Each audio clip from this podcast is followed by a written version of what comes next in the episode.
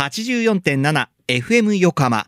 ここから5分間は藤田雄一がお送りするはーい、社労士ですのコーナー。神奈川県社会保険労務士会から社労士さんをお迎えして様々な労務にまつわることや相談に楽しくわかりやすく解説していただきます。5月の社労士さんは神奈川県社会保険労務士会広報障害部、そして試験実施委員会にも所属されております斉藤真也さんです。斉藤さん、今週もよろしくお願いします。よろしくお願いします。さて、今月は社労士試験にフォーカスしてお届けしています。はいえー前回は社労士試験に合格するまでのね、お話をしていただきました。で、実際に、まあ、合格した後はどうなるかというのを伺いたいんですが、はい。社労士試験に合格しただけでは、社労士の有資格者、あるいは合格者の位置づけにとどまります。はい。合格後正式に社会保険労務士として働く場合は、全国社会保険労務士会連合会に登録する必要があります。そうなんですね。そうなんです。はい。具体的には、試験に合格すると、連合会から登録に関するお知らせが届きます。はい。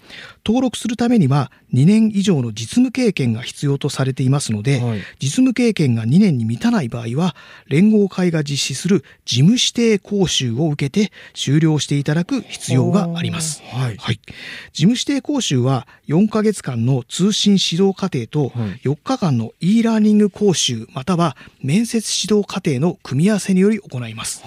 はい。登録に関する手続きは各都道府県の社労士会を経由して行いますので講習を受けて要件を満たした後は各都道府県会に入会の上登録申請を行っていただく流れとなります。なるほど。この登録するまでにいくつかステップ踏むっていうことなんですね。そうですねはいで、登録には、まあ、こう種類ってのはあるんですか？。はいい。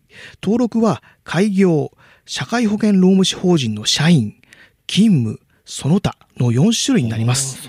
はいはい。それぞれ大まかに言うと、個人で社労士事務所を立ち上げる、はい。社労士法人で働く、特定の企業の社員の立場でいわゆる勤務社労士として働く。登録のみを行うというような区分になります。はい。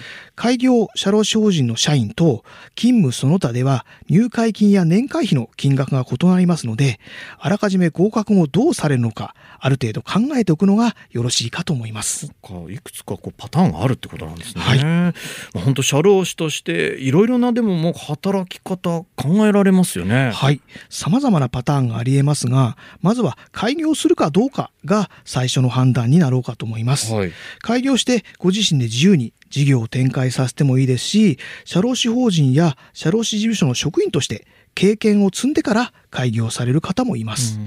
あるいは企業の社員として人事部や総務部等で専門知識を生かし、キャリアアップを図ることも可能です。はい。就職や転職においても有利になろうかと思います。ちなみに開業した場合の活躍の場としては、中小企業等と顧問契約を結ぶという本業に並行して、行政協力という形で、労働局、労働基準監督署、ハローワーク、年金事務所等の行政機関で繁忙期の応援業務を行ったり、あるいは非常勤職員として働いている方もいらっしゃいますあー。いろんな働き方があるんですね。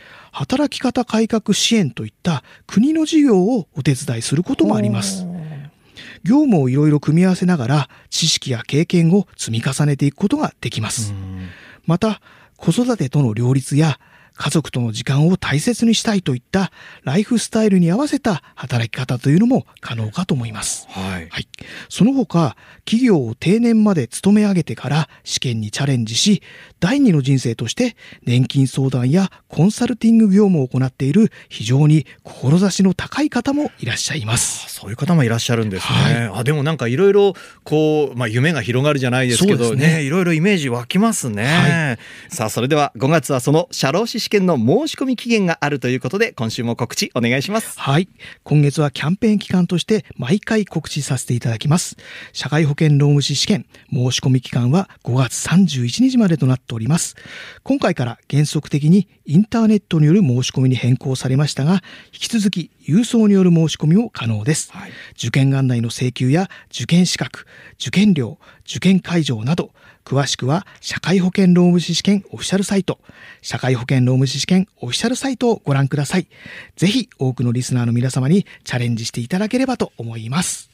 次回は最終回として引き続き社労士になってからのお話、営業活動や社労士会への参加、社労士の魅力などについてご案内させていただきますので、最終回、完結編もぜひお聞きいただければと思います。はい、ありがとうございます。ということで、リスナーの皆さん、いかがだったでしょうか？はい、社労士です。では、皆さんからのメールもお待ちしています。社労士さんに聞いてみたいことや、このコーナーへの感想もお待ちしています。さて、そろそろお別れの時間です。ここまでのお相手は、藤田雄一と、斉藤真也でした。この後は再び、浅見ルナさんのサンデーグッドバイブスでお楽しみください。それでは、はーい、社労士です。また来週の日曜日午後2時30分にお会いしましょう。